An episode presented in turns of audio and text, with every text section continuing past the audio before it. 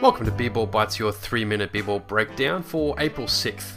In a game that had absolutely no business being as fun as it was, the Spurs took on the Blazers in the first ever NBA game in the Moody Center at the University of Texas, Austin.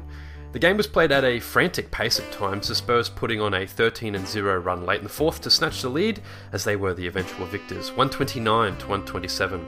For the Spurs, Keita Bates Diop, Keldon Johnson, and Julian Champagnie all had at least 24 points. Portland had 14 blocks tonight, led by Drew Eubanks with 5. Eubanks also had 23 points on 9 of 13 shooting. Kevin Knox was the top scorer for Portland with 24.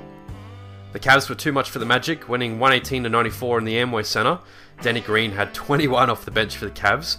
Cedi Osman with a 19 points, 5 rebounds, 4 assists, shooting 4 for 6 from three point land. Meanwhile, Jalen Suggs and Bol Bol combined for 40 in defeat for the Magic. The Miami Heat got out to an early lead against the Philadelphia 76ers and never let up, winning by 28 points in the 129 101 victory. Jimmy Butler and Tyler Herro both had 24 for Miami, while Joel Embiid played 30 minutes to lead Philly with just 21. The Thunder absolutely needed a victory to stay in the 10th spot in the West, and a win they got 114 98 over a bare bones Utah Jazz team in Utah. SGA had 22 points, 7 rebounds, 7 assists, Josh Giddey, 17 points, 8 rebounds, 8 assists for OKC, while Kris Dunn had 22 for Utah. The Thunder now control their own destiny. A win against Memphis in two days will secure a play in spot this season.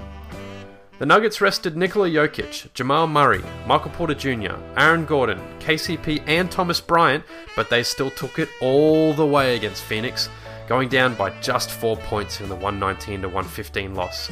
The Nuggets were led by Bruce Brown, who ended the night with 31, while Kevin Durant and Chris Paul combined for 54 points at home. Interestingly, Kevin Durant has won each of the last 12 games he's played in, 8 of those with Phoenix.